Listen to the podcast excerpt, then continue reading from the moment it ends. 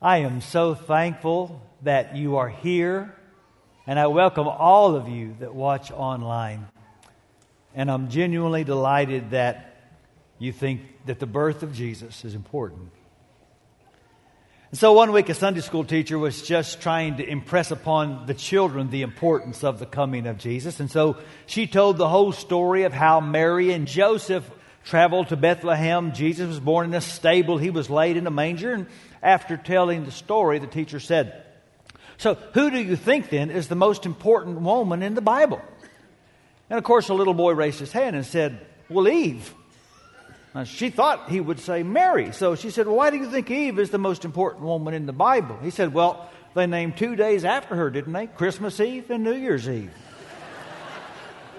Christmas Eve is important because it anticipates the coming of the light of the world. But the other thing about Christmas Eve you got to remember is that it's always dark.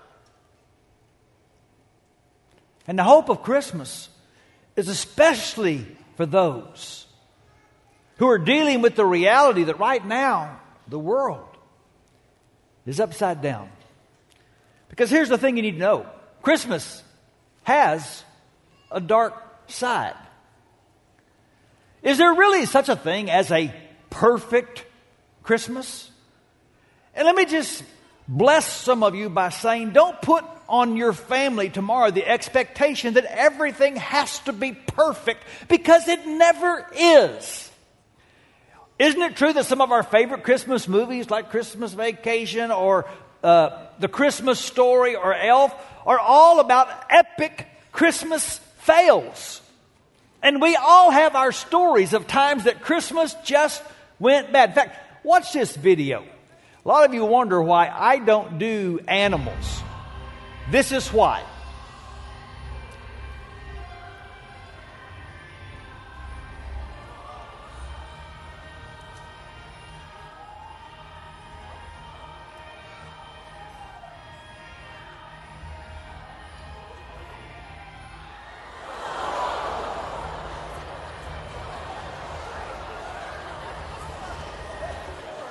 Now, when it comes to Christmas pageants, that's got to be the ultimate epic camel fail.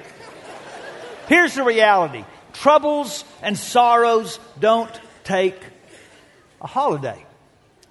And isn't it true that Christmas is the great magnifier? It takes every emotion and intensifies it. So, for some of you, this is your first Christmas as a married couple, or your first Christmas as parents. For some of you, this is that Christmas when your loved one that was deployed is finally back home safe. And for some, this is the first Christmas since the divorce, the first Christmas since the funeral, the first Christmas since the bad report from the doctor. Did you know that the very first Christmas had a dark side? Uh, so last weekend I talked about how these wise men come and they worship this baby Jesus. And the Bible says, now starting in Matthew 2, verse 13, that when they had gone, an angel of the Lord appeared to Joseph in a dream and he said, Get up, take the child and his mother and escape to Egypt and stay there until I tell you, for Herod is going to search for the child to kill him. So he got up and took the child and his mother during the night and he left for Egypt. See, Jesus coming from heaven didn't stop the hell on earth. And it gets worse. Because then we read that when Herod realized that he had been outwitted by the Magi, he was furious and he gave orders to kill all the boys in Bethlehem and his vicinity who were two years old and under, in accordance with the time he had learned from the Magi. And then what was said through the prophet Jeremiah was fulfilled. A voice is heard in Ramah, weeping in great mourning. Rachel weeping for her children and refusing to be comforted because they are no more. So I've been doing this series called Upside Down Christmas, looking at the first two chapters of Matthew. And I, I knew this text was part of the story, but I thought, well, there's no way I'm going to do that on Christmas Eve. That story's too dark. And I just got to tell you, the Holy Spirit just began to really impress on me. Don't run away from that story because I'm going to bring somebody that could really use the encouragement. Because sometimes Christmas just doesn't go right. And that's one of my gifts to encourage. For example, two weeks ago, my wife, she spent hours making and decorating these gorgeous Christmas cookies at her sister in law's house. She brings them home, gets out of the car, and drops the pan on the floor. And she's just looking at hours of work just crumbled in pieces. And I came out and started telling her that, honey, this is just another evidence that the world is a fallen place. And she gave me this look that said, Some people just don't want sound theology. well, I hope maybe you do, because I'm just going to say two quick things, but I promise they'll help. Now, here's the first First thing to remember it could be worse. It's like the story I heard about these eight old men that gathered at a local coffee shop. They're around a table, and the first guy says, You know, my arm is so weak I can barely hold up this coffee. And the second man said, My cataracts are so bad I can't even see the coffee. And the third man said, My, my hands are so crippled I can't sign my name. And the fourth man said, What? Speak up. The fifth man said, Man, my arthritis is so bad I can't even turn my neck side to side. The sixth man says, I can't even stand up. My blood pressure medicine makes me so dizzy. The seventh man said, I guess that's the price of getting old. And the eighth man says, Yeah, we should count our blessings. At least we can all still drive. Have you ever been behind that guy? Okay, so some of you are in Egypt this Christmas and some things happened last year and they're out of your control and they've put you in a place right now that you didn't anticipate and you didn't really appreciate. And Egypt is a bummer, but sometimes it's still better than Bethlehem. And so, like Joseph and Mary, there is some wisdom and even some peace that can be gained by realizing it could be worse. Say that with me. Say, it could be worse. It could be. So you're going to get in your car in a second. You're going to go home and you're going to go by other people who have nicer cars than you. But you know what? That car gets you where you need to go. So you're not going to be jealous. You're going to say, it could be. You could be one of the billions of people on earth that couldn't ever imagine owning a car. That couldn't ever imagine if a child was sick in 10 minutes being able to drive to a hospital. It could be a lot worse. And when you get to your house, you're going to drive past people that have a lot bigger, nicer houses, but you're not going to envy. You're going to say, it could be a lot worse. You're going to turn on a light and it, you're going to turn a knob and water's going to come out. Do you realize billions of people cannot imagine having light in the house, having clean and even hot water come out of the plumbing in the house? And then you're going to think about your mate.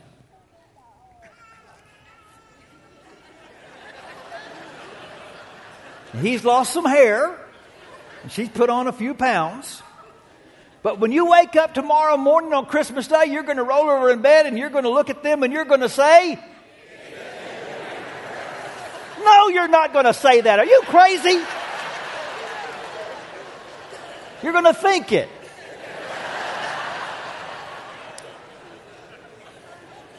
Isn't it interesting that the place that was once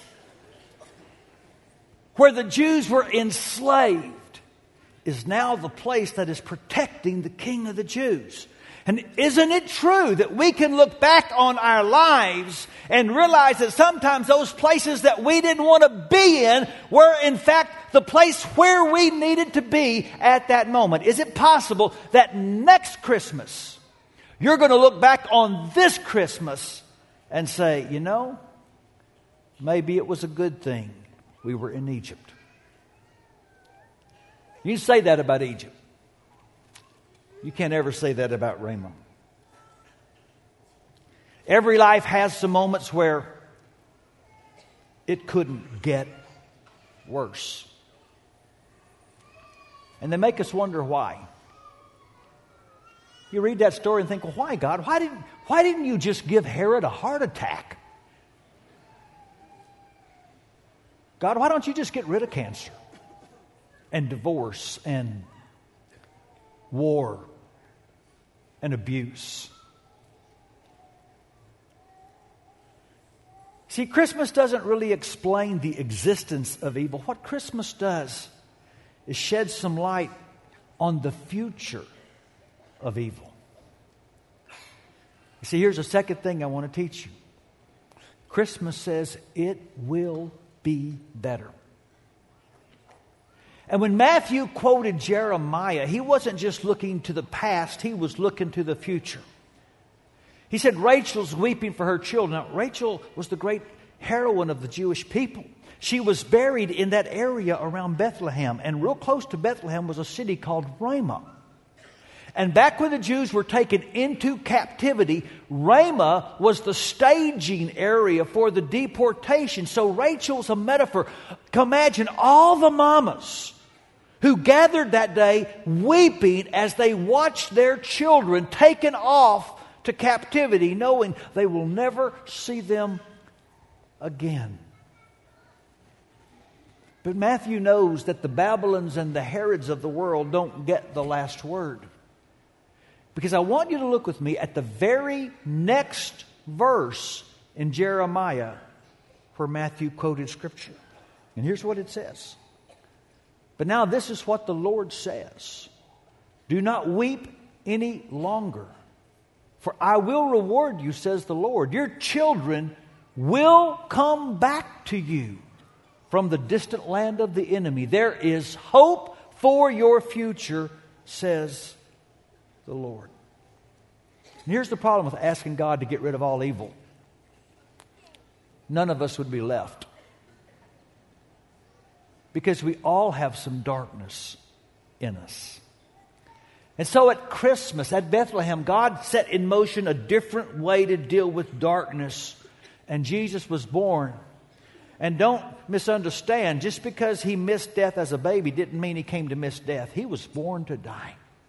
But first, he would become a man. He would become a man and he would face every temptation. He would bear every indignity and he would refuse every opportunity to give in to darkness.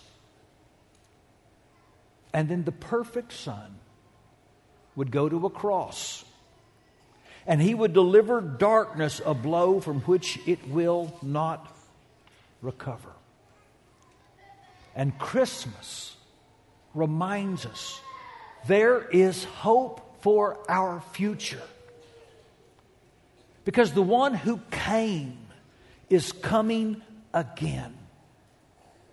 The curse will be reversed, and the weeping is going to turn into dancing, and the world will one day be right side up. Because while there is no perfect Christmas, the birth of Jesus sheds light on the truth that perfect is on the way.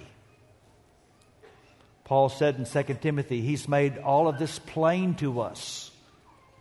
By the appearing of Christ Jesus our Savior, He broke the power of death and illuminated the way to life and immortality through the good news.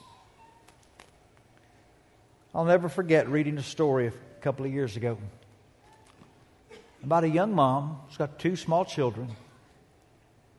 Her husband was serving our country, deployed overseas. And so she decided to go and move in for a season with her parents while they waited for him to come home. It was in East Texas. It was Christmas time. The house was all decorated. The kids were so excited. The things were getting baked. The presents were getting wrapped. The movies were getting watched. The only thing that could have made it better is if daddy was there. And one week before Christmas, they got a phone call, and Daddy wouldn't be home. Daddy would never be home. He died serving our country. She immediately went to her bedroom and shut the door and stayed there a long time. Her parents wondered, what should we do? And, and so they started taking down all the decorations, and they even took the tree and they took it out the backyard. And, and when she came out a long time later, where's the tree? I said, honey, it just didn't seem appropriate anymore. We took everything down. She said, Oh, mom, dad, Christmas was made for times like this. We need Christmas now more than ever. If you've had an awesome year, and if this has been your best Christmas to date, oh, I rejoice with you. Praise God. But if you're in Egypt right now, if you're in Ramah right now, remember, it will be better.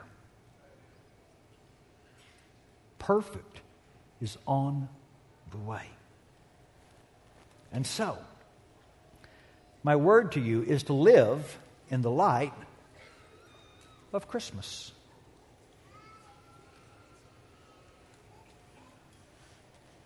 The Prince of Darkness wants you to believe that it doesn't ever get any better than this, but light overcomes darkness. And so we bow at Christmas before the King who has the final word because we know where history is headed. Right side up is coming. Death and pain and loneliness and suffering will be no more. And the only reminder that darkness ever existed will be the scars on the arms of the one ready to embrace you. So let's live in the light of Christmas. And no matter what we face, we will be able to say, It is well with my soul. So, Father, I, I pray right now for all listening to me that, that you would speak to their heart. Father, I'm thankful that some and many are here right now, and, and right now it's good. Oh, and I hope without any guilt they can just enjoy the sweet season they're in. But I know for some, God, it's hard right now. And sometimes Christmas just intensifies the pain. So, would your sweet Holy Spirit bring comfort to all? Because we believe the story is true. We believe that what Jesus started, that what his birth his life, his death, his resurrection has begun, has sealed the fate of darkness, and that light is on the way.